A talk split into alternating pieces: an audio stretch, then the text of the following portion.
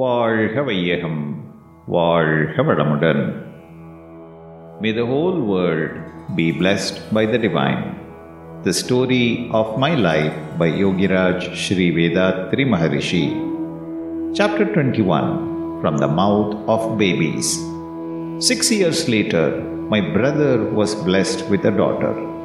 In her third month, her mother fell seriously ill my wives then took over the responsibility of rearing the child. We ourselves have been bringing her up ever since. This little child who has come to meet the need of a child in our house is named Jnanambigai. She is quite precocious. A pleasing little incident in her 10th year illustrates this. The mothering instinct in my wives too was sublimated by the opportunity they had to bring up Jnanambigai. All their pent up longing found an outlet in caring for this child, who is the only offspring the family has been blessed with. We sent her to school at the proper age. When she was about 10, she asked my friend, Mr. A. Chokkalingam, to tell her a story. With great affection and tenderness, he narrated the story of Valluvar. He followed the traditional way and said that the poet saint married Vasuki because she was able to cook a quantity of sand and serve it as normal boiled rice for food. Jnanambigai, who had been quite attentive till then, now interrupted him. What you say, sir, cannot be true. How could one ever cook sand and make it food? It is impossible. Why do you foist on me this cock and bull story? Not one of the explanations my friend furnished proved satisfying. I happened to step in at the moment.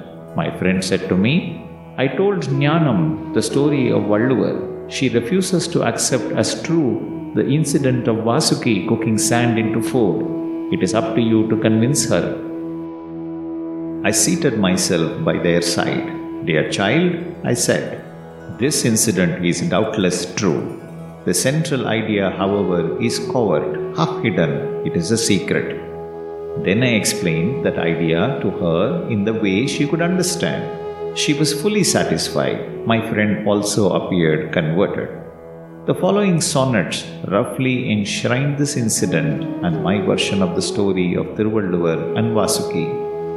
Sand cannot change into food.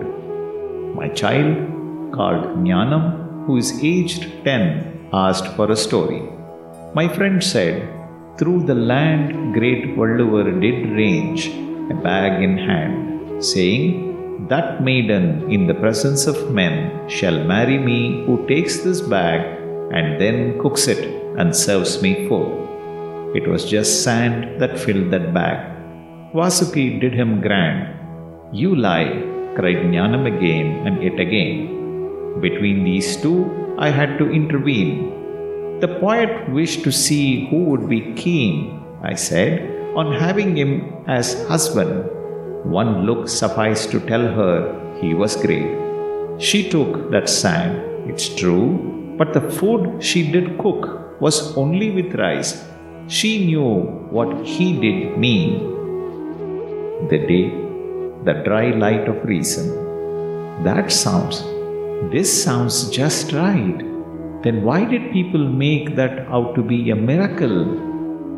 Well read our people are, I told my friend. Good bread, they know, dough needs some flour of wheat to bake.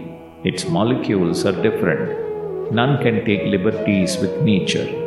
Out of our head we make up tales, else fancy would be dead. Imagination starved. This tale's fake. Yes, yes, my friend rejoined. It would not do to neglect fancy. Happy am I, this child is wise beyond her years. We elders too could profit by her outlook. Her sanity today I am thankful for.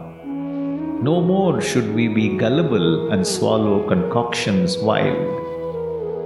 We note a subtle point in this story.